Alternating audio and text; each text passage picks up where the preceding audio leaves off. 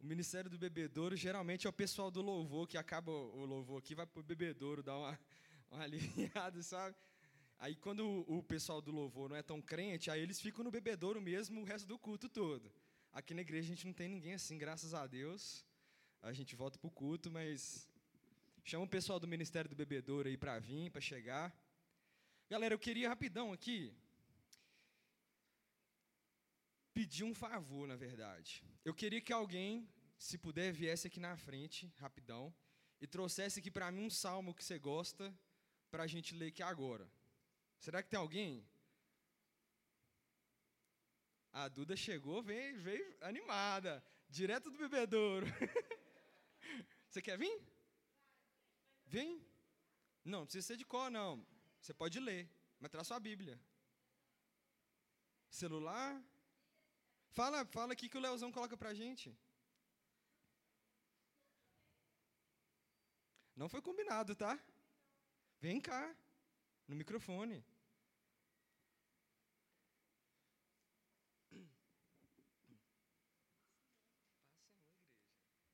Oi, gente. Paz, Senhor. Ô, Leozão, tá dando uma microfoniazinha aqui em cima? Eu acho que vai dar pau a qualquer momento. Vai não, né? Você é o cara. Gente, o salmo que eu vou ler é um salmo bem conhecido, que é o Salmo 139.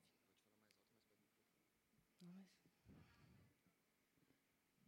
É o Salmo 139.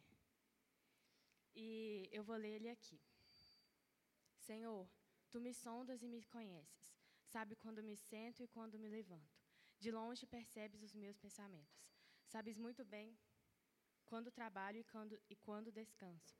Todos os meus caminhos são bem conhecidos por ti. Antes mesmo que a palavra me chegue à língua, tu já a conheces inteiramente, Senhor. Tu me cercas por trás e pela frente e pões a tua mão sobre mim. Tal conhecimento é maravilhoso demais, está além do meu alcance. É tão elevado que não pode atingir. Para onde poderia escapar eu do teu espírito? Para onde poderia fugir da tua presença? Se eu subir aos céus, lá está. Se eu fizer a minha cama na sepultura, também lá estás. E aí continua, né? E esse capítulo é muito lindo porque fala de como Deus nos criou e tudo mais, mas também nos faz olhar para Ele. Onde a gente pode ir que a presença de Deus não esteja? E a gente está aqui na igreja, gente. É o lugar mais propício para ter a presença de Deus. Então, que você, durante o louvor, durante a palavra, enquanto eu estou falando aqui agora também, que você não se distraia. A gente veio aqui para encontrar Deus. A gente não veio aqui para encontrar os nossos amigos, não veio aqui pelo que vai sair para comer depois. A gente veio aqui para encontrar o Senhor. Então, que durante o louvor você dê o seu melhor, você busque a presença dele. Para onde eu poderia ir? Para onde eu poderia ir? Como é que é que fala, gente? É. Para onde poderia eu escapar do teu espírito? Para onde poderia fugir da tua presença? Então, não endureça o seu coração, não fuja da presença dele aqui hoje, porque ele está aqui e ele quer se manifestar. Então, não fuja da presença dele. É isso. Glória a Deus. Rapaz. Que bênção, que bênção de sal. Eu gosto muito de ouvir salmos, gente, porque salmos me lembra muito sobre o que a gente vai fazer aqui agora. Não sei se você sabe, mas vários desses salmos são músicas. Tem até instruções para a equipe de louvor, para o tímpano, para a harpa.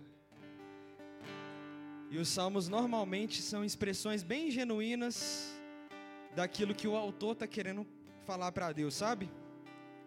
O salmista geralmente ele se coloca diante do Senhor e fala: Deus, eu estou triste hoje, e apresenta para o Senhor essa tristeza. O salmista, quando ele descobre sobre a presença de Deus, ele fala: Para onde, minhas... onde que eu vou? Como fugir da Sua presença se o Senhor está em todos os lugares? Tem como? Pode isso. E que esse louvor hoje seja para você também expressão expressão genuína de algo individual do seu peito mesmo. Eu não combinei com a Duda não, mas a Duda ela ela veio no caminho nosso aqui na mesma pegada e louvado seja o nome do Senhor. Eu quero que você comece esse culto hoje fazendo essa oração ao Senhor, falando: Deus, eu quero um louvor, assim como o louvor que era prestado para o Davi, um louvor que seja sincero, um louvor que não esconda os meus defeitos, mas que coloque eles diante do Senhor aqui hoje. Um louvor que conhece o Senhor e busca a sua face.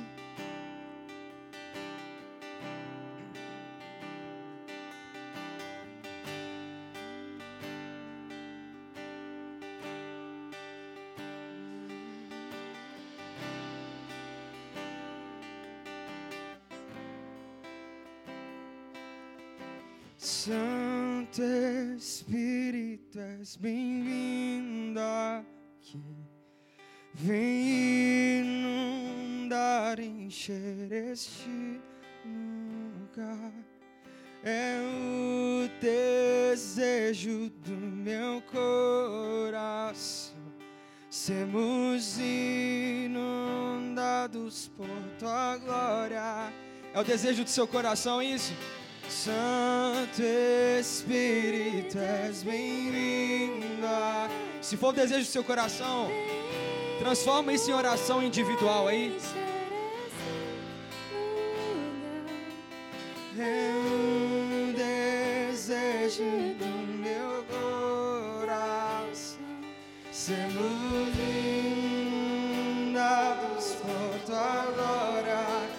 Senhor.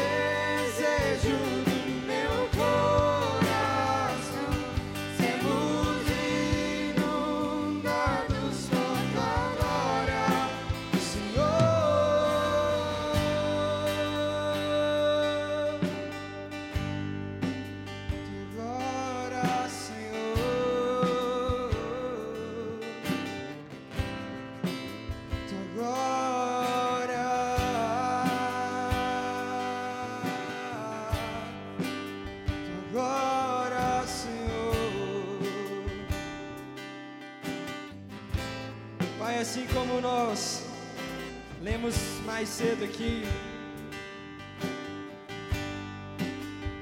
nós sabemos que o Senhor está aqui hoje. Nós sabemos que não é possível ausentar da Sua presença. Nós sabemos, Deus, que o Senhor é grandioso, que o Senhor já estava aqui antes mesmo de chegarmos. Mas, Pai, mais do que entender isso. Nós queremos provar do Senhor hoje. Nós queremos provar do Senhor hoje. Nós queremos conhecer-te mais e mais e prosseguir em conhecer-te. E prosseguir em conhecer o Senhor. Da sua glória, da sua presença.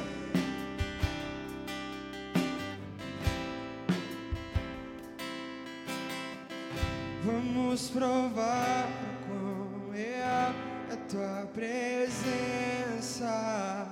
Vamos provar da tua glória, bondade. Vamos provar quão real tua presença. Vamos provar.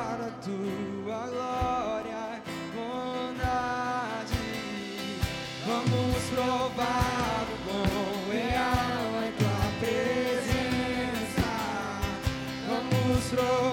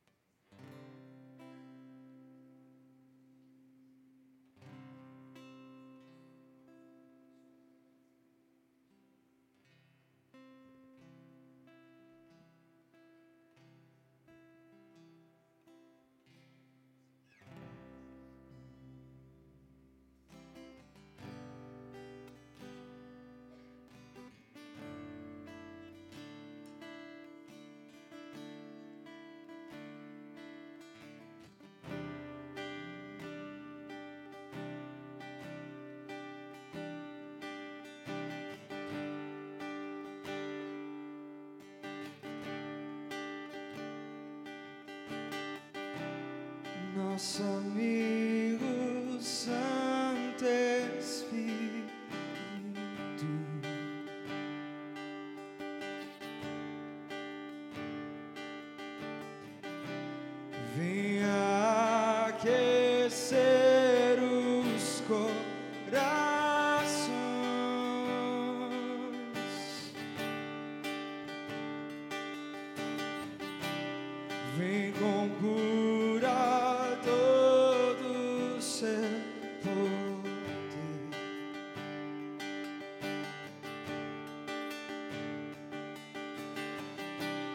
vem manifestar os seus sinais.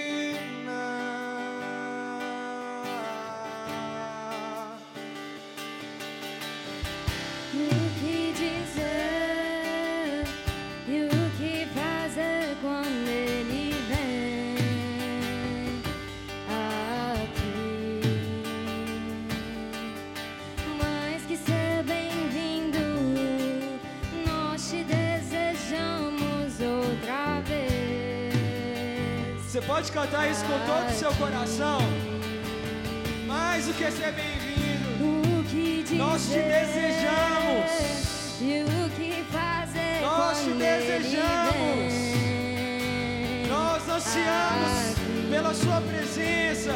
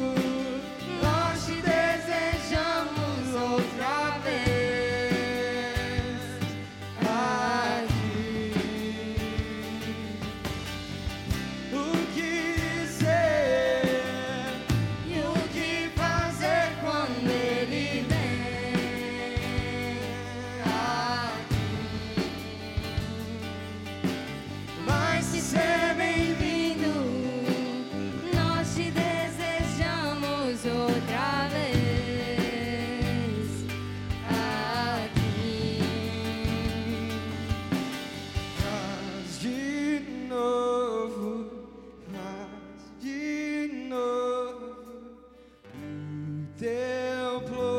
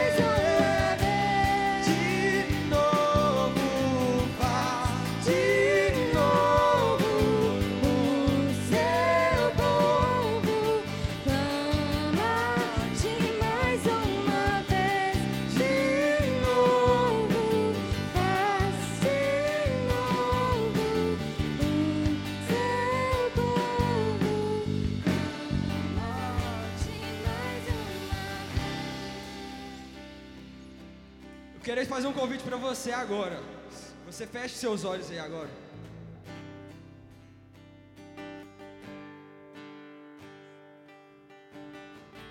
Eu queria que você se lembrasse de uma história sua com o Senhor. Mas feche o olho e faz de conta que você está nessa posição agora. Sabe aquele momento de acampamento que você viveu? Sabe aquele milagre que o Senhor providenciou na casa, na sua casa, na sua família? Sabe aquela história bíblica em que o Senhor conta que ele abriu o mar vermelho para que o povo fugisse do cativeiro? Sabe? Imagina esse momento.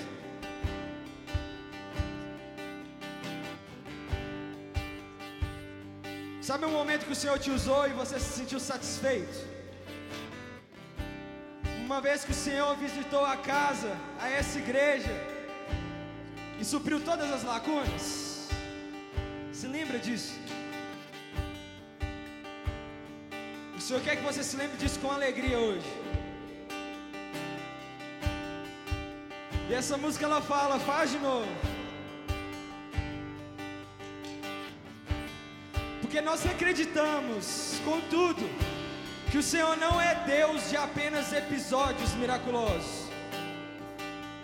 O Senhor não é Deus de eventos que acontecem de milênios em milênios. O Senhor é Deus de perto, que nos brinda com a Sua presença dia após dia. É um Deus que fala que o choro pode durar uma noite, mas a alegria vem pela manhã, pelo poder que há nele.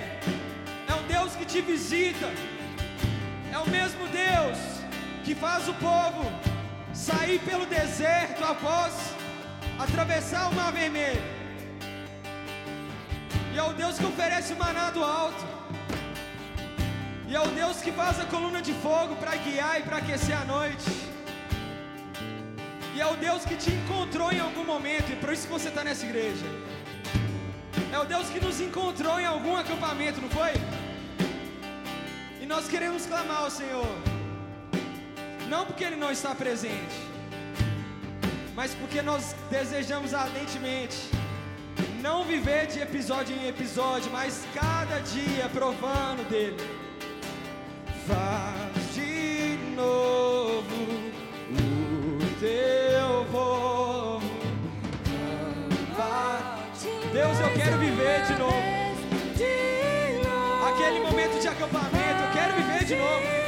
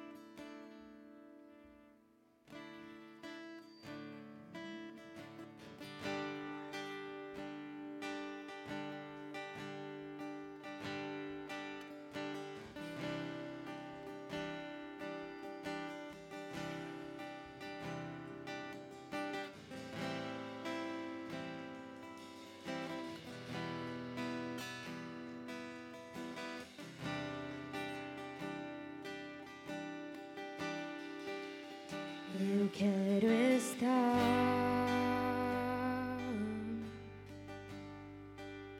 neste lugar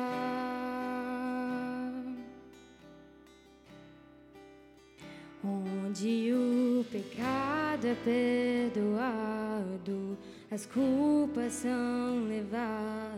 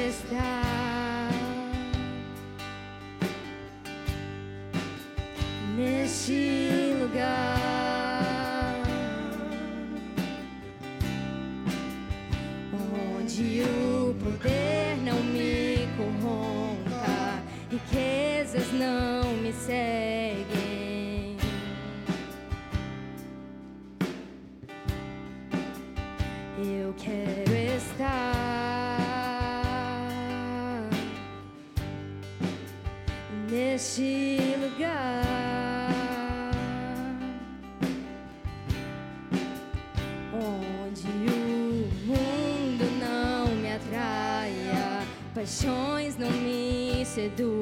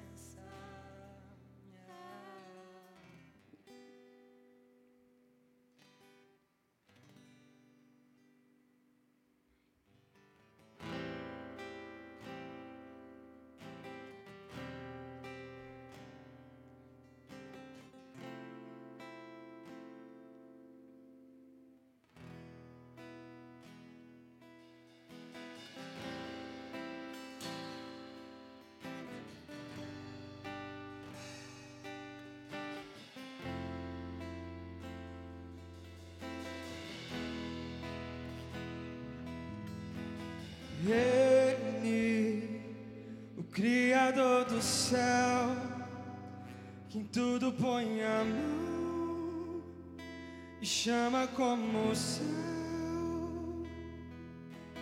Ele, que guarda em seu ser a glória do eterno, para escudo fundo inferno.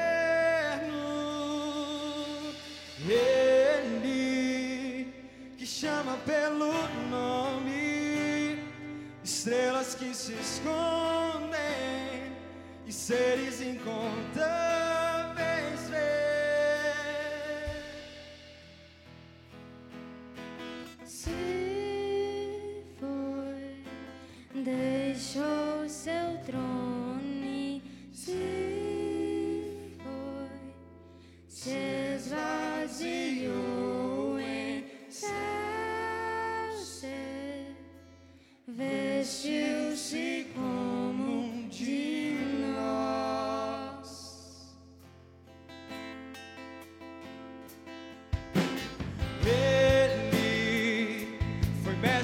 saber. E agora é um simples ser. Repousa em sua mão.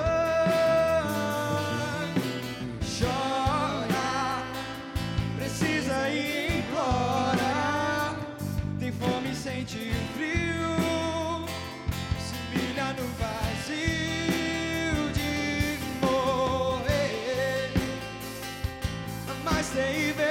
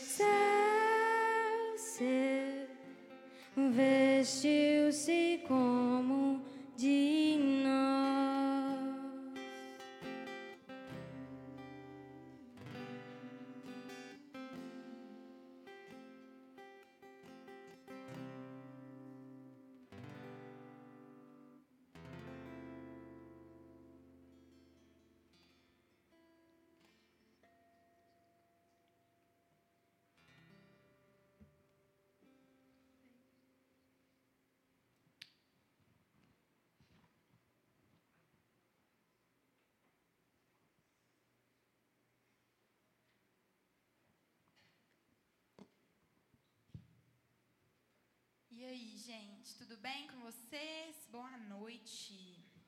Boa noite para todos que estão presentes na nossa igreja hoje. Glória a Deus. Tá feliz? Sim? Nossa, gente, não tô achando não. Perguntar de novo para você com muito ânimo e alegria que você está na casa do Senhor me responder. Você está feliz? Melhorou. Espero que no final esteja melhor que isso. Então, gente, vou abrir aqui esse trem aqui rapidinho.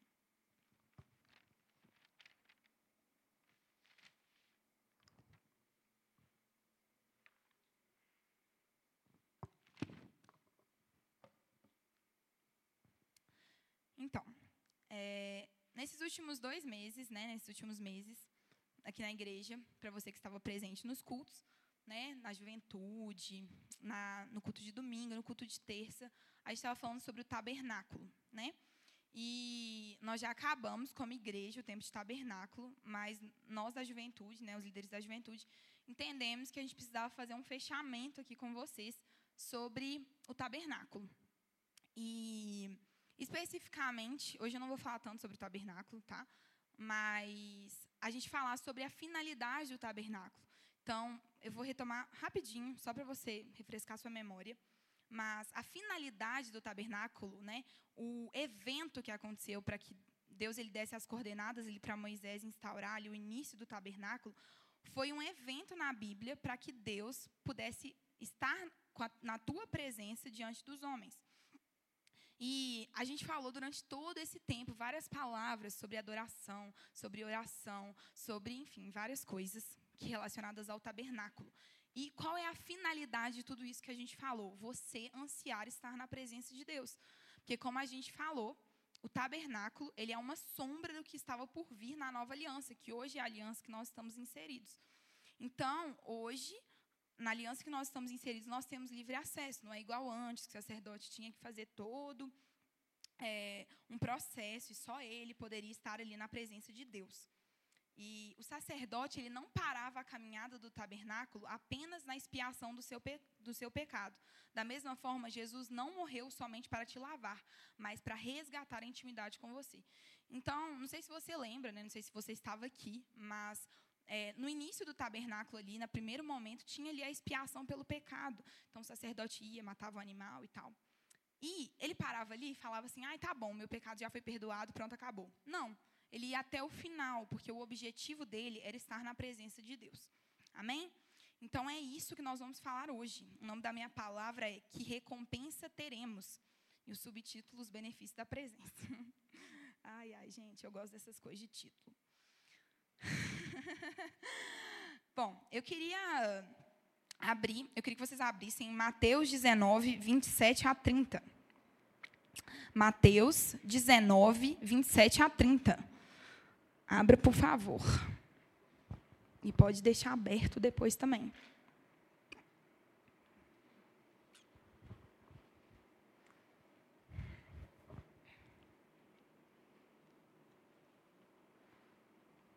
Eu coloquei aqui a versão é, Almeida 2021, porque eu gostei dela, então eu vou ler nela. Talvez poucos aqui tenham, mas enfim. Tomando a palavra, Pedro lhe disse: Nós deixamos tudo e te seguimos. Que recompensa teremos? Então Jesus lhe disse: Em verdade digo a vós, que me seguistes, que na regeneração, quando o Filho do Homem se assentar em seu trono glorioso, vós também vos assentareis em doze tronos, para julgar as doze tribos de Israel.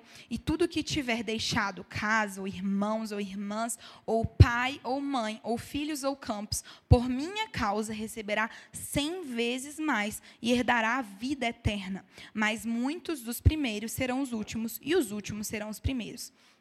Senhor, essa é a tua palavra. E eu agradeço, Senhor, pela tua palavra que é viva, Jesus. Muito obrigada, Senhor. Que a tua palavra venha hoje penetrar o nosso coração.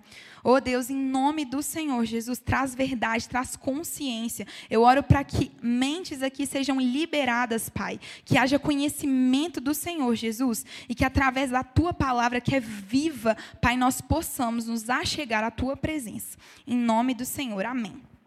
Então agora eu vou realmente começar, né? Mas vou contextualizar essa passagem. Basicamente, o que estava acontecendo aqui?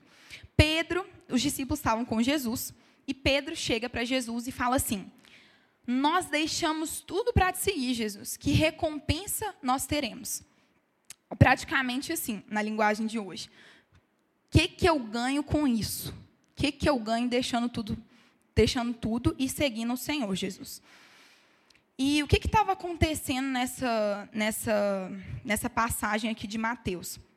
Um pouco antes, vai falar um, sobre a parábola do jovem rico. E acredita-se, por estudos bíblicos, né, teológicos, que aquele jovem era um judeu. E aquele jovem, ele chega até Jesus e ele fala assim: Jesus, eu estou querendo ter a vida eterna, o que, que eu preciso fazer? E aí Jesus fala assim: Ah, legal. É, então, e aí Jesus começa a citar alguns dos dez mandamentos. Né? Ele cita seis. Ele fala assim: é, não, não adulterarás, não matarás, honra teu pai e tua mãe, ama o próximo como a ti mesmo. E ele vai citando alguns dos mandamentos. E é engraçado, curioso, né? Porque Jesus estava falando ali para um, provavelmente um judeu, uma pessoa que tinha a, a lei muito bem né, é, inserida desde a infância dele. E diante disso, é, o, é como se tivesse um checklist, assim, sabe? Na conversa. E aí o jovem rico falando assim: ah, isso aqui eu faço, eu não adultero. Ah, isso aqui eu também faço, eu não mato. E ele foi dando check em tudo. E no final ele falou assim: ok, Jesus, isso aí tudo eu faço. Precisa mais de alguma coisa? E aí Jesus, com muita compaixão, ele vai e toca na ferida. Ele sabia o que, que era mais importante para aquele jovem do que a Deus do que, o que tomava o lugar de Deus na vida daquele jovem. Ele sabia, Jesus sabia. E às vezes você pode falar assim: "Nossa, mas Jesus ele foi duro com esse jovem". Não sei se você lembra dessa dessa história, né? Mas Jesus ele fala assim: "Pega tudo que você tem, vende e dá aos pobres". É isso que ele fala. Então, o que, que era ali uma idolatria no coração daquele jovem? Era o dinheiro. E o que, que travava ele no relacionamento com Deus. O ídolo no coração dele, né? Aquele dinheiro. É... E diante disso, é, aquele é, Jesus ele mostra ali a raiz daquilo que afastava aquele, aquele jovem de Deus. E aquele jovem, infelizmente, ele fala assim: olha, então não vou querer não, muito obrigado. E, e é triste porque eu sinto assim nessa nessa parábola que é como se aquele jovem falasse assim: Olha, Jesus, eu estou te dando 90%. 90% da minha vida eu te dou. Mas esses 10% eu não vou te dar, não. Porque isso aqui é tão valioso para mim. E diante disso, aquele jovem vai embora. E aí vem essa, essa parte onde Pedro questiona Jesus. E talvez você leia isso e seja uma afronta, parece para mim, gente, quando eu comecei a fazer essa palavra, eu falei, parece uma afronta que Pedro estava fazendo. Como é que ele pergunta para Jesus que recompensa que ele vai ter? A recompensa é simplesmente ele, não é? Eu já poderia acabar a palavra aqui e falar, é isso, gente, Jesus é a recompensa. Mas eu vejo que Pedro se deparou com um cenário. Porque, assim, né, acredita-se que a maioria dos discípulos, eles não eram super ricos, né? Eles largaram mão de muitas coisas, sim. Mas do dinheiro, né, poucos deles largaram, porque a maioria a gente vê, a gente acredita, né, que tavam, não eram tão ricos, né, não eram tão relevantes assim na sociedade, né, pescadores, né, enfim.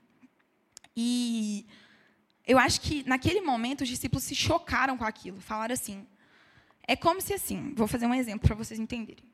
Vamos supor que um amigo seu te liga e fala assim: Ô Fulano, é, vem aqui na minha casa amanhã me ajudar a organizar meu quarto.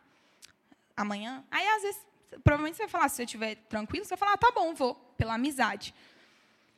E a mesma pessoa te liga e fala assim: aqui, num outro contexto, e fala assim: aqui, vem aqui nos próximos 100 dias para ajudar a arrumar minha casa, meu quarto. Você vai falar assim: o que, que eu vou ganhar com isso? Não é? Ou você vai falar, ah, tá bom, vou largar minha vida e vou te ajudar a organizar suas coisas. Não. E eu acredito que nesse momento, Pedro estava assim, nu. É tão grande isso aqui que está sendo aberto mão para Jesus. Que recompensa, então, teremos com isso?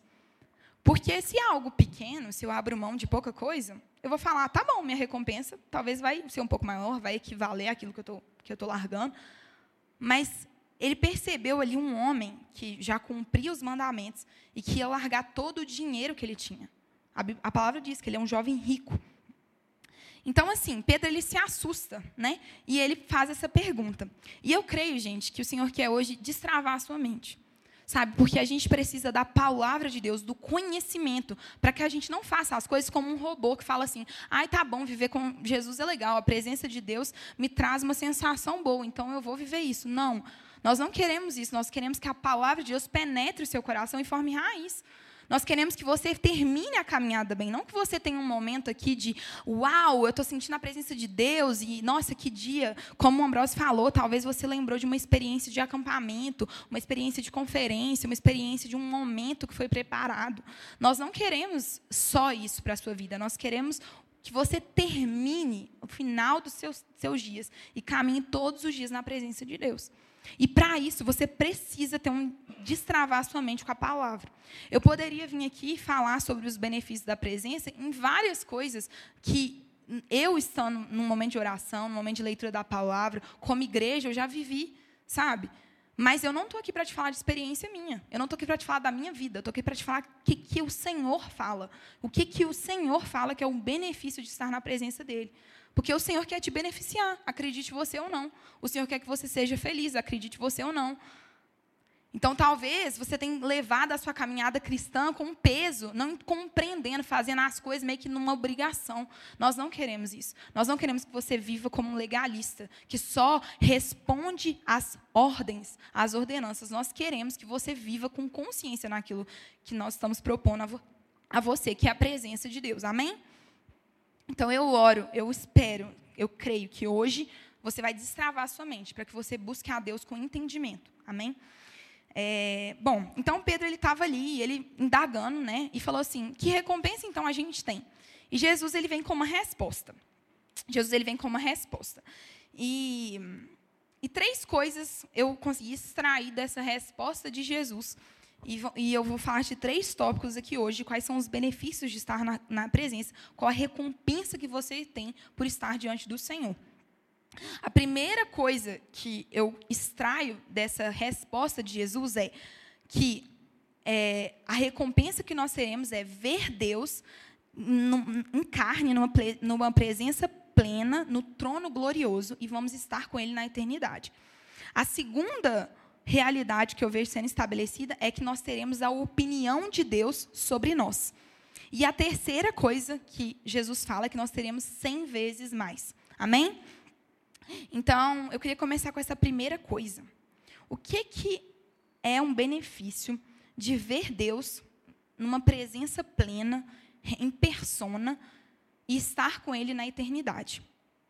E, irmãos, eu queria hoje que você compreendesse que eu não estou falando só de coisas que você vai receber quando você morrer, quando você for para a vida eterna. Não estou falando só disso. Todas essas verdades e essa passagem, ela fala sobre coisas do presente e do porvir. Então, tem realidades que já estão estabelecidas no mundo espiritual para você, que você pode viver hoje, se você quiser. E outras que você vai viver se você permanecer e no final da sua vida.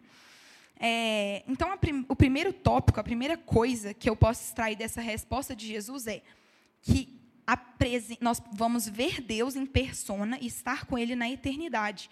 Isso é, estar na presença de Deus supre um anseio dentro de mim que é impossível ser suprido na terra. Vou repetir para que você entenda e você compreenda aquilo que eu vou falar aqui. A presença supre um anseio dentro de você que é impossível ser, ser suprido por qualquer coisa da terra. Em Eclesiastes 3, 11 a 12, fala o seguinte: Ele fez tudo apropriado ao seu tempo. Também pôs no coração do homem o anseio pela eternidade. Mesmo assim, este não consegue compreender inteiramente o que Deus fez. Descobri que não há nada melhor para o homem do que ser feliz e praticar o bem enquanto vive. Então, Salomão, né, em Eclesiastes, ele está falando o seguinte que Deus ele pôs no coração do homem um anseio pela eternidade. Você sabe o que é isso? Vou te explicar. Essa é a primeira coisa que eu queria te falar. Deus colocou em nós um anseio pela eternidade. Nós temos, gente, uma busca incessante por um pertencimento. Talvez, né, você, vou te contar aqui uma história de uma pessoa que é uma história de, sei lá, 90% da nossa população, talvez. Mas as pessoas estão buscando constantemente ser supridas, ser felizes e serem e pertencerem a um lugar. Então, uma pessoa ela fala assim: "Uau, eu acho que é, eu ter uma carreira profissional vai me satisfazer". E ela vai conquista a carreira profissional dela e ela fala: Nossa, isso aqui não me supre ainda. Talvez por um momento aquilo traga uma alegria, uma felicidade, traga um pertencimento, mas logo após ela diz: Isso aqui não me supre. E ela fala: Então eu vou procurar uma pessoa a me relacionar. E ela procura uma pessoa para se relacionar. E essa pessoa é, começa a se relacionar e ela tem momentos de alegria, tem momentos de pertencimento, tem momentos de prazer, mas logo eles se esvaem. Então essa pessoa diz: Uau, vou arrumar um filho então, porque talvez um filho vai me dar uma alegria e vai me fazer sentir pertencente. E ela arruma um filho, e o que, que acontece? Ela talvez tenha momentos de alegria e felicidade, mas aquilo se esvai, porque aquilo não é permanente. E aquela pessoa ela tão apela para coisas mais profundas. Ela começa a beber, ela começa a ir para o álcool, ela começa a ver ali né, uma satisfação de cachaceiro, que é momentânea né, que ali bebeu e ai que alegria e daqui 10 minutos não passou. E aí eu tô numa bad profunda. E ai, gente, até lembrando aqui, mas era tão engraçado, tinha um amigo meu da escola, da minha sala e do Marcelo, que ele toda toda segunda-feira ele postava assim: "Nossa, tô tão bad. Que dia mais bad". E saía quinta, sexta, sábado, domingo. Bebia, bebia, bebia, bebia. Então você via que ali, e assim, era uma realidade de várias pessoas.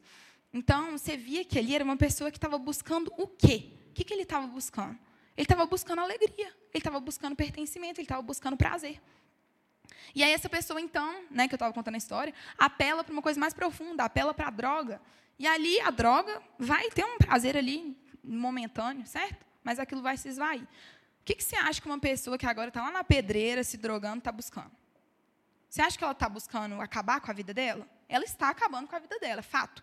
Mas ela não está buscando isso, ela está buscando o quê? A alegria, ela está buscando prazer. E ela não acha, porque ela está buscando e buscando e buscando. E se ela soubesse que está tão perto dela, tão perto, ela acharia uma alegria, um prazer, um pertencimento que é eterno. Então, assim somos nós. Nós temos um buraco vazio dentro de nós que anseia pela eternidade. Nós temos uma sede, uma vontade.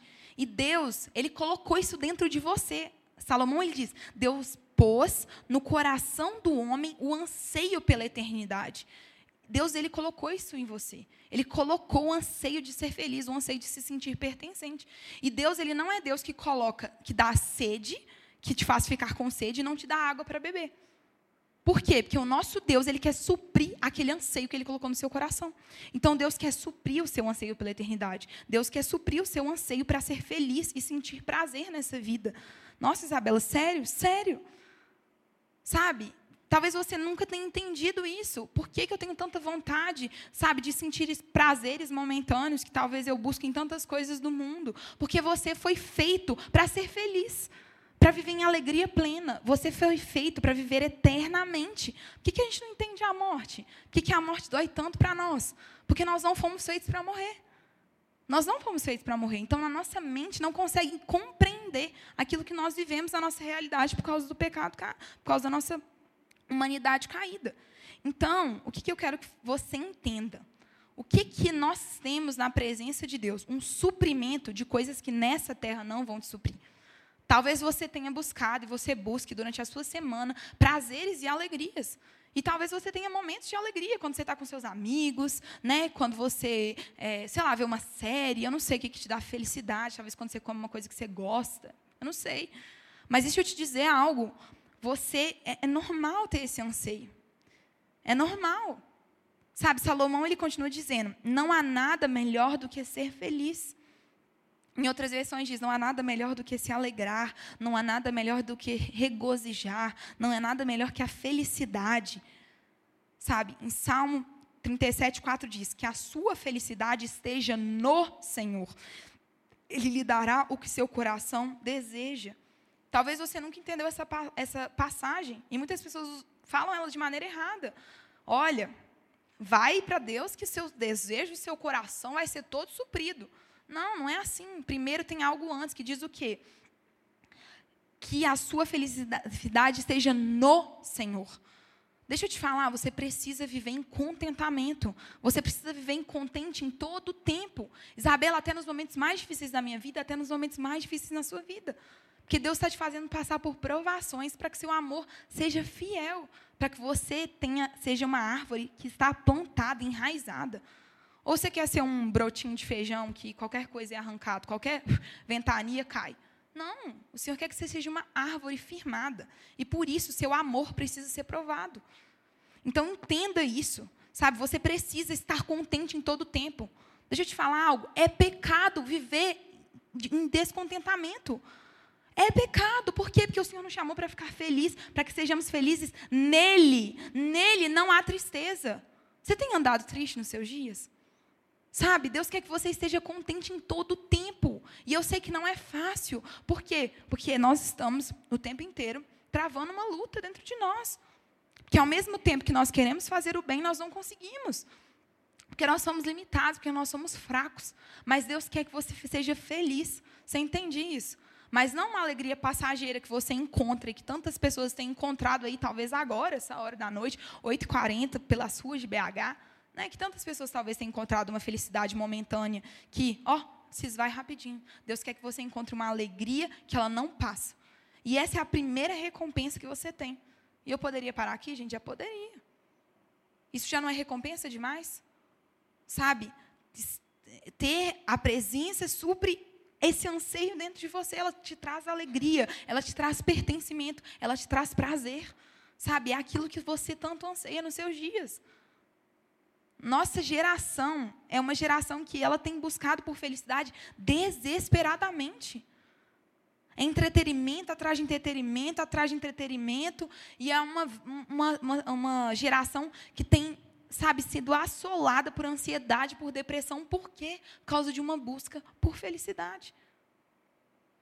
Então, eu não estou menosprezando nenhuma doença.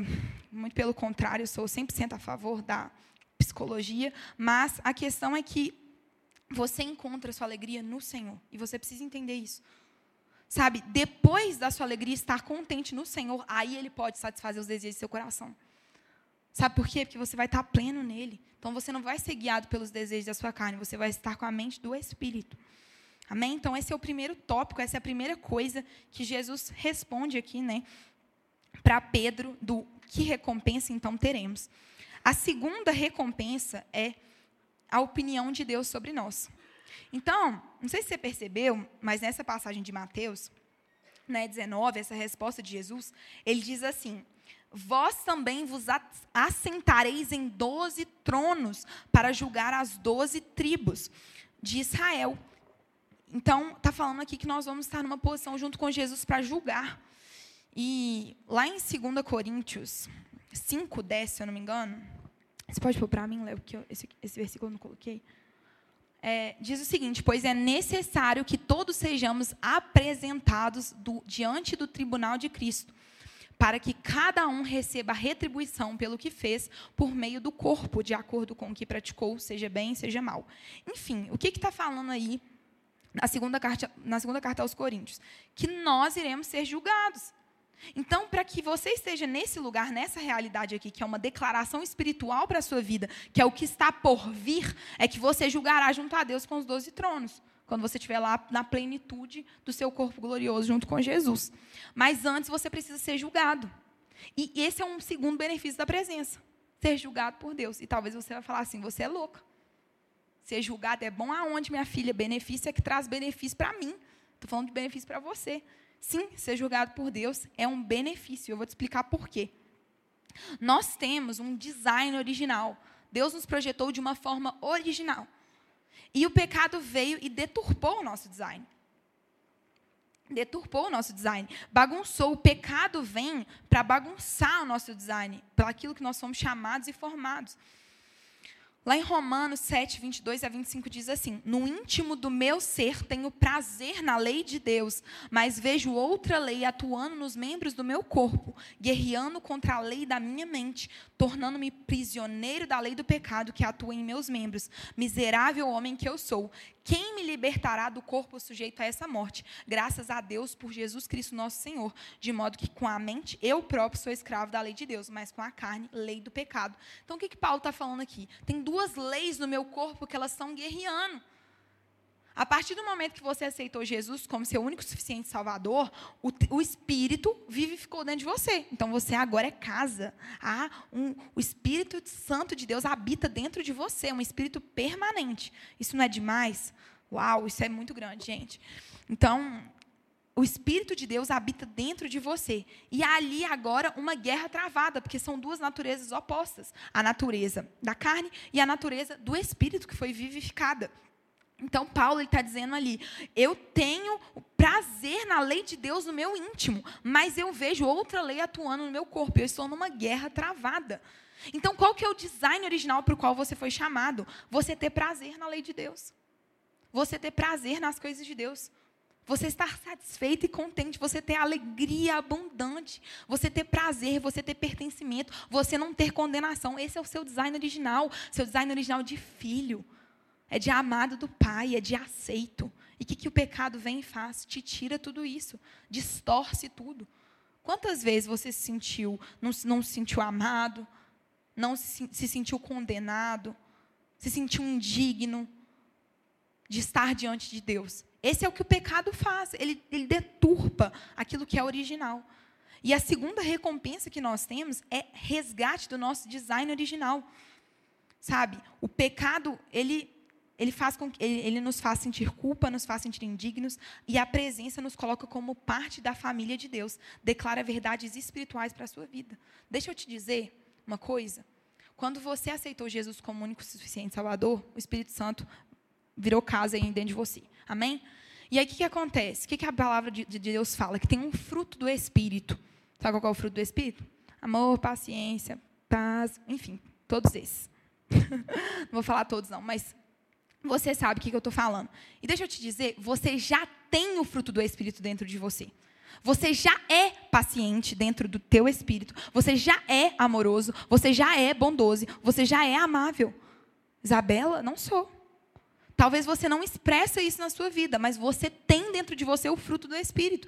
O que, que você precisa? Tomar posse daquilo que Deus já decretou para a sua vida. Então, por que, que a gente vive muitas vezes como miseráveis? E a gente vive longe de expressar o fruto, longe de nos sentir amados, longe de nos sentir pertencentes, porque nós não estamos aproveitando aquilo que Deus já decretou para nós. Quando Jesus estava indo embora, ele diz: Eu vou deixar outro consolador. Consolador no grego é, é paracletos. E foi muito legal que eu li num livro hoje falando que antigamente nas Olimpíadas, eles chamavam aquela pessoa que ficava do lado do atleta o tempo inteiro durante toda a Olimpíadas de paracletos. Então, ele estava o tempo inteiro ali dando água, encorajando, vamos embora, atleta, você consegue essa medalha de ouro, vamos até o final. E esse paracletos, né, essa pessoa, esse instrutor, enfim, como que é, sei lá como que fala hoje, esse instrutor dessa pessoa, ele estava o tempo inteiro com ela até o final da caminhada. Esse é o Espírito Santo dentro de nós. Ele é o nosso paracletos. Ele vai ficar até o fim, nos encorajando, nos reanimando. Sabe, Deus não quer que você corra uma corrida de 100 metros, irmão. Deus não quer um ânimo que você, uau, eu quero as coisas de Deus. Sabe, eu vou correr 100 metros, nu, cheguei. Não, Deus tem uma maratona para você. E para isso tem postos de abastecimento esperando por você.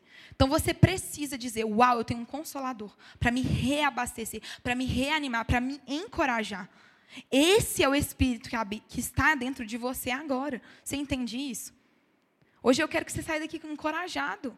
Hoje eu quero que você reabasteça os seus ânimos. Eu não sei o que, que você está passando. Eu não sei o que está acontecendo na sua vida. Sabe? Eu não sei. Mas eu, eu sei que o Senhor sabe. E eu sei que todos aqui precisam de um ânimo novo em alguma área. Então, declare isso para a sua vida hoje. Fale, Deus, eu quero um ânimo novo. Eu quero ser reabastecido. Eu tenho paracletos diante de mim. Irmãos, a gente não quer que você viva. A gente não vem aqui, sabe, pregar, é, louvar, nem nada disso. Que você viva uma vida de legalismo.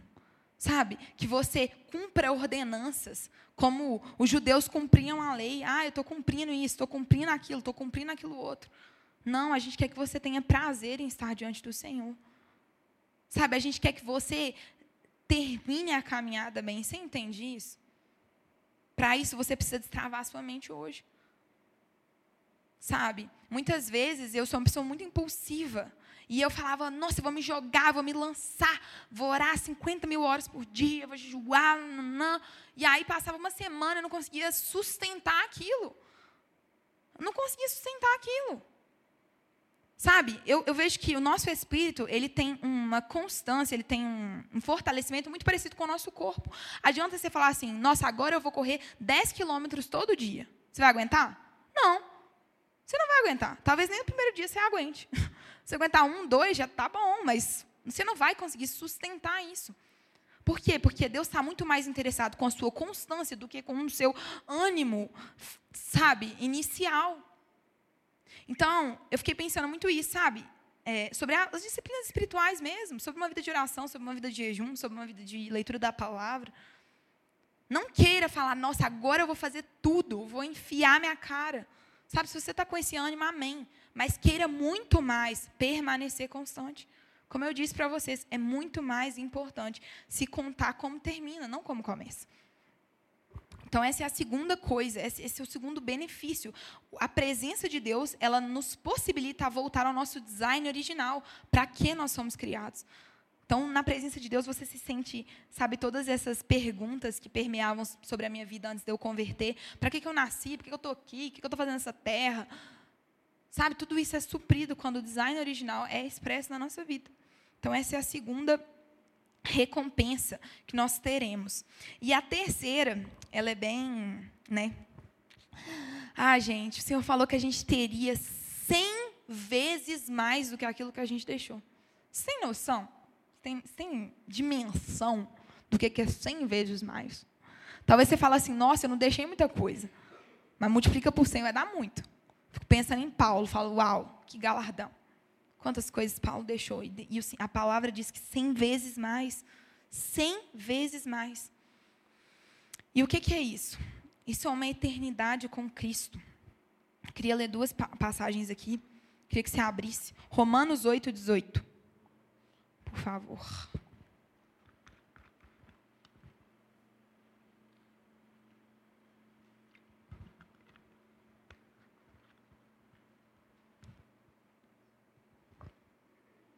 Amém. Mandei se abrir porque eu precisava beber uma água.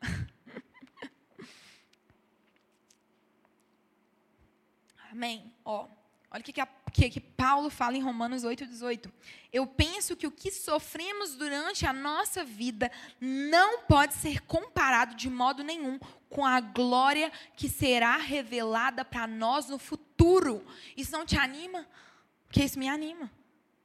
O que sofremos durante a nossa vida não pode ser comparado com aquilo que está por vir no futuro. Não pode ser comparado.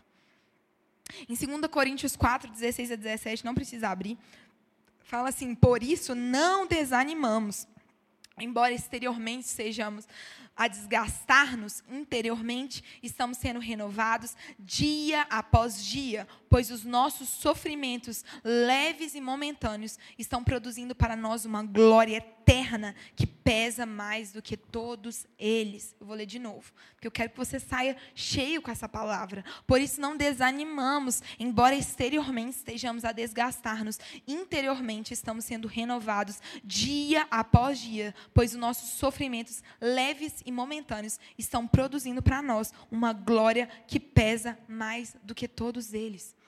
Nós não precisamos nos desanimar, como eu te falei. Deus ele quer que você viva a sua vida contente, Que você tenha contentamento. Contentamento é estar contente em todo o tempo. Sabe, eu lembro, eu lembrei agora de uma conversa que, olhando para a Yasmin ali, uma conversa que eu tive uma vez com a Flor. E o Pedro estava indo para os Estados Unidos, e eu ia começar a namorar à distância, e eu estava com o coração tão cheio de coisa. E aí ela me falou de uma, de uma passagem que fala assim: o coração. Não, a esperança. Desculpa, gente. A esperança retardada adoece o coração. Então, quando a minha esperança ela fica nas coisas que estão por vir dessa terra, o meu coração é adoecido. Eu preciso viver contente nesse tempo. O que, que você tem hoje? O que, que você tem hoje na sua vida? Você mora com seus pais? Você tem um relacionamento? Está na escola? Está na faculdade? Sei lá o que, que você tem. Mas vive em contentamento, esteja contente. Porque a sua alegria não pode estar nas coisas dessa terra. Deixa eu te falar, você pode até ser feliz por alguns momentos, mas você não vai encontrar a fonte, a sede que você tem dentro de você de ser alegre e contente. Então, viva contente em todos os momentos da sua vida. Esse é o meu encorajamento. Você só vai conseguir viver isso na presença.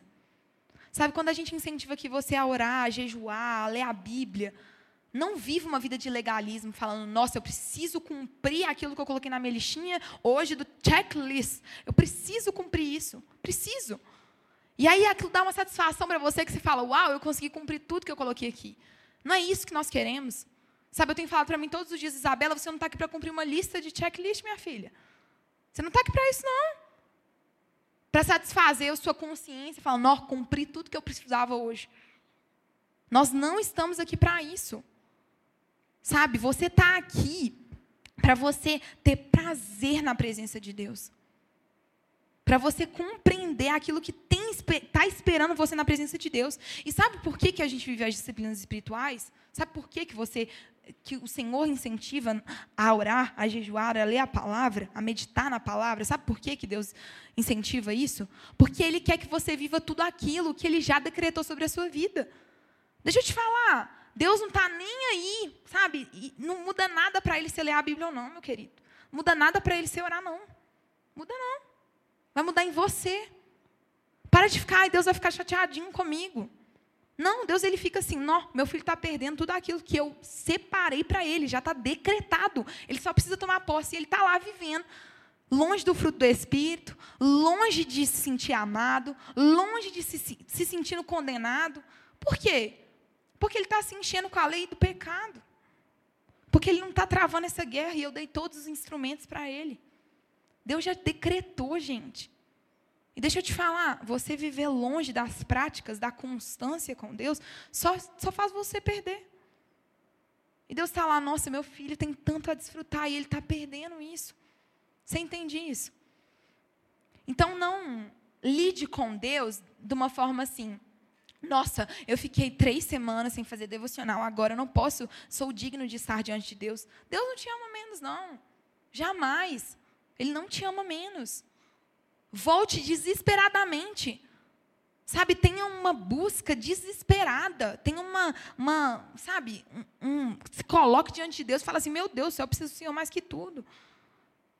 Não se dê e fale assim, ah, eu já. Sabe como é que é, né? Quando a dieta dá errado, ah, já chutei o balão, vou chutar tudo de uma vez.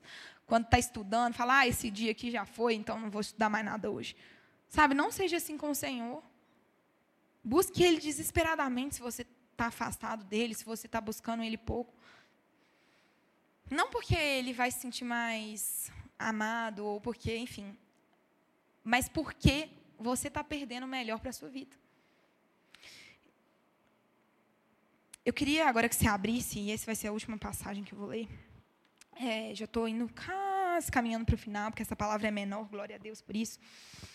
Lá em Apocalipse 21, do 1 a 4. Queria que todo mundo abrisse. Em nome de Jesus, pega sua Bíblia, irmão, palavra de Deus.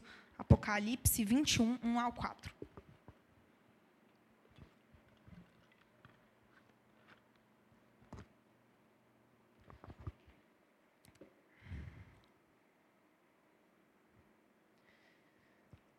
Vi então um novo céu e uma nova terra, pois o primeiro céu e a primeira terra desapareceram e o mar já não existia.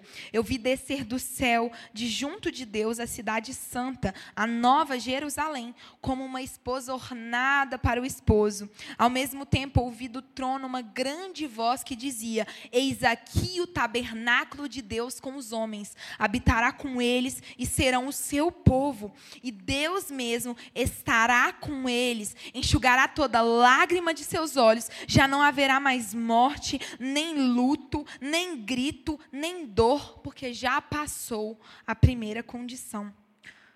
Meu Deus, isso te anima? Isso te anima? Se isso não te animar, eu não sei o que te anima na vida. Sério, olha o que a palavra está dizendo. Que vem uma esposa ornada para o esposo. E eis aqui o tabernáculo de Deus com os homens. O tabernáculo, nós estamos tanto falando, gente, em carne. Oh, meu Deus, glória a Deus. Sabe, se estabelecendo. Deus não vai pegar, Jesus, quando voltar, ele não vai pegar essa terra e vai falar assim: vamos destruir tudo nessa terra, acabou. Não. Nós vamos viver na nova Jerusalém, vai ser convergido, vai convergir céus e terra. Por quê? Porque Deus quer habitar eternamente com você. Você entende isso? Ele vai tirar todo dor, todo luto, toda morte, toda dor, todo, tudo. Tudo de ruim ele vai tirar. E vai ficar só nós e ele. Isso não é suficiente. É isso, é isso, essa é a nossa recompensa. A nossa recompensa é Deus ser tudo em nós, é ser tudo em todos. Esse é o nosso objetivo de vida. Deus ser tudo em nós. A gente está numa aliança tão misturada com Ele, que a gente é um com Ele. E, e, sabe, a presença dEle é tão plena na nossa vida. Sabe, esse tem que ser o seu objetivo. Isso é maturidade. Maturidade é não ficar assim, Deus, qual que é a sua vontade para a minha vidinha individual? O que, que o Senhor tem para mim, papai? Sabe o que, que Deus tem para você? Acabar com sua vontade fazer você viver para Ele, porque é só nele que você tem alegria plena. Não é nos seus planos, não é nos seus sonhos. Depois que eu entendi isso, depois que eu entendi essa verdade, minha mente foi destravada. Eu não vivo mais para mim mesma. Sabe? Eu não vivo mais para minha vidinha medíocre, para os meus sonhos e para os meus planos. Eu vivo para declarar: venha o teu reino, seja feita a tua vontade. Quando você canta assim, eu quero viver na realidade. Esqueci uma música, gente. Que fala assim, eu quero viver na realidade onde as paixões não me, não me corrompam. Sabe a música? Então, você cantou? Será que você quer mesmo viver nessa realidade? Essa realidade é realidade de presença. Só que você precisa abrir mão de tudo. Essa é a recompensa de abrir mão de tudo. A indagação de Pedro era Deus, que recompensa eu tenho de largar a mão de tudo para o Senhor? Vou repassar os tópicos para você lembrar, para a gente concluir a palavra. Galera do louvor, se quiser ir subindo. Mas os três tópicos, eu falei de benefícios naquilo que Jesus falou para Pedro, que são benefícios de estar na presença. Os benefícios de estar na presença, o primeiro deles é ter a presença de Deus suprindo um anseio dentro de mim da eternidade, ter uma alegria, ter um contentamento. O segundo tópico é te resgatar para o seu design original, para que você viva para aquilo que você foi chamado e não para aquilo que o pecado distorce em você. E a terceira coisa é cem vezes mais daquilo que você deixou. Então, Jesus dizia, Pedro, a sua recompensa é cem vezes mais do que aquilo que você pode deixar. É isso que está preparado nas realidades espirituais para você. E para concluir, no finalzinho, né? No finalzinho de Mateus 19, 20, fala o seguinte: Entretanto, muitos que são os primeiros serão os últimos, e muitos que são os últimos serão os primeiros. A nossa aprovação no reino de Deus não está fundamentada nas nossas obras terrenas, no nosso merecimento, ou qualquer posição de honra e prestígio que homens possam conquistar nessa terra. Sabe? Eu não sei se você já viu a série The Chosen, mas é muito engraçado ver como os judeus eles ficavam, nossa, meu Deus, é, as minhas obras e sabe, e o quanto eles ficavam bitolados em cumprir a lei de maneira extremamente religiosa e legalista. Sabe, eu não sei se você já parou para ler quantas exortações Paulo já fez na palavra para os judeus, falando: Meu Deus, acorda para a vida, gente, Jesus veio. Presta atenção, gente. Não é pela sua força, não é pelas suas obras, é pela fé. Sabe? É pela presença, é por estar na, junto com aquele que pagou um preço tão alto. E eu vou terminar falando só um negócio aqui que eu coloquei. Mas se eu estou diante de um casal que às vezes está brigando, que não está bem com o outro, enfim, às vezes que nem se ama, que está querendo, enfim, né, casal de namorados, e eu falar assim, ah, gente, dá um beijo aí. Talvez eles, eles, talvez a, a esposa, a, a namorada, fale, ah, tá bom, vou dar um beijo aqui. Vamos colocar numa realidade de casamento que vai ser melhor. Tá, esposa e marido, marido e esposa. Eles estão lá brigando e tal, não estão bem com o outro. Eu falo assim, ah, dá um beijo aí. E naquele momento eles não estão bem. Talvez eles vão fazer aquilo ali por, por obediência. Talvez ela até o beije, mas sem vontade, e o noivo não vai se agradar.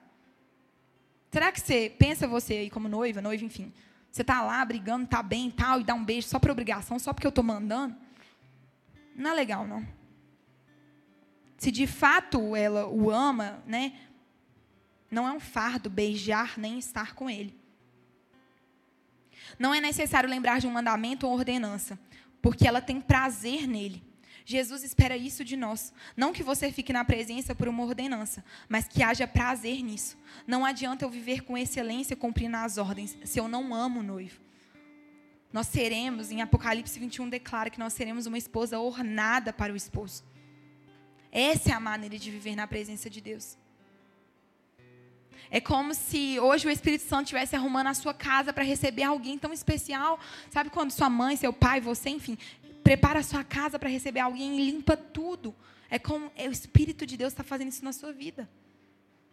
E dentro de você há gemidos inexprimíveis, há um anseio pelo noivo. Mas você só vai conseguir de, desfrutar disso se você viver na presença. Como termina é que se conta. Não adianta uma intensidade para fazer as obras, as obras e não permanecer nele para sempre. Sabe, essa palavra não é para te doer. Eu quero que te encorajar essa noite. Eu quero que você entenda a recompensa que você tem na presença de Deus. A gente não falou à toa durante dois meses aqui sobre tabernáculo, sobre presença, sabe? Te, te instigando a você buscar mais de Deus, a você viver práticas e disciplinas espirituais por uma ordem para uma obrigação, não é isso. Não é isso que a palavra de Deus quer, não é, que, não é isso que Jesus espera de você. Jesus não espera uma noiva que esteja lá só por uma obrigação. Jesus espera uma noiva apaixonada, desesperada. Sabe, como aquelas virgens que guardavam o, o azeite, à espera do noivo por amor a Ele. É isso que Jesus quer de você. Então, quero que você feche seus olhos, abaixe sua cabeça agora. Você começa a refletir um pouco sobre tudo isso.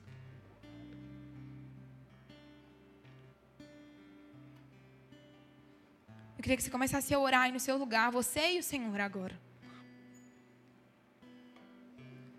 A palavra de Deus é tão completa que Jesus não quer simplesmente dizer, vá para a presença. A presença é boa. Eu poderia, como eu te falei, te falar vários benefícios que eu já tive de maneira prática na presença. Mas o que eu quero te trazer aqui é a recompensa que você tem. Você, é o benefici... você vai ser beneficiado com isso. Você entende isso? É benefício seu. Você vai receber algo com isso. Eu quero que você comece a orar, sabe? Falando, Senhor, quantos benefícios eu tenho na tua presença? Quantas coisas eu tenho, Jesus? Quantas coisas tem me esperado? Quantas realidades espirituais? Sabe, o Senhor te ama tanto, Ele quer tanto estar com você. Ele vai vir habitar eternamente conosco. Quanto amor é isso? Eu quero que você saia daqui alegre, eu quero que você saia daqui contente. Dizendo, uau, eu tenho alguém que me ama tanto. Você tem noção, dimensão disso? Sabe, você pode pensar no momento que você já se sentiu mais amado durante a sua vida, no momento que você já se sentiu mais desejado de todos. Isso é tão pequeno comparado àquilo que Deus sente por você. Ah, Senhor, eu quero te entregar a vida de cada um que está presente nesse lugar, Deus. E como o Senhor colocou no meu coração, Deus, eu creio que hoje é um tempo de renovo, sabe, Jesus? Oh Deus, que uma unção de renovo recaia sobre esse lugar de alegria, Jesus, de contentamento, Pai. Deus, nós temos falado da tua presença, Jesus. Nós temos falado dela dia após dia nessa igreja, Pai. Porque nós ansiamos e nós sabemos que não há nada mais importante que o Senhor. Não há nada mais importante que estar diante do Senhor. Pai, olha as verdades que a tua palavra diz, Jesus. Quantas, quantas recompensas nós temos. E quanto nós somos falhos, Jesus. Quanto nós somos falhos, Deus. E nós não desfrutamos de tudo que está, sabe, Jesus, disposto a nós, Pai. Oh, Deus. Receba corações e orações, Jesus, quebrantados essa noite. De pessoas que querem viver uma nova realidade com o Senhor. Que querem desfrutar de tudo que a presença tem a oferecer. Que querem vir aqui contar testemunhos e histórias, muito além daquilo que eu falei aqui, Jesus. Oh, Deus. O louvor vai tocar uma música agora, mas eu quero que você se derrame diante do Senhor, sabe? Não se distraia nesse momento.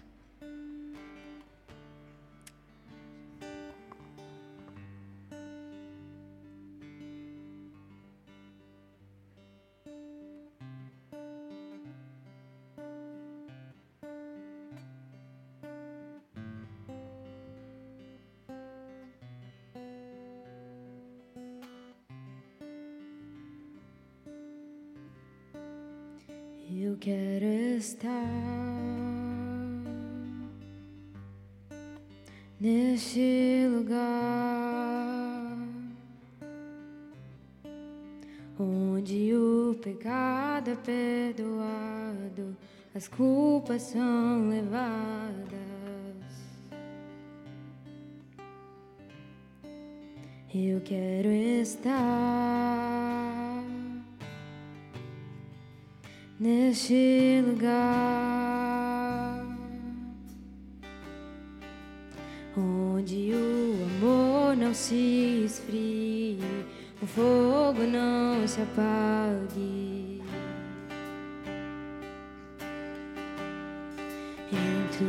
Tua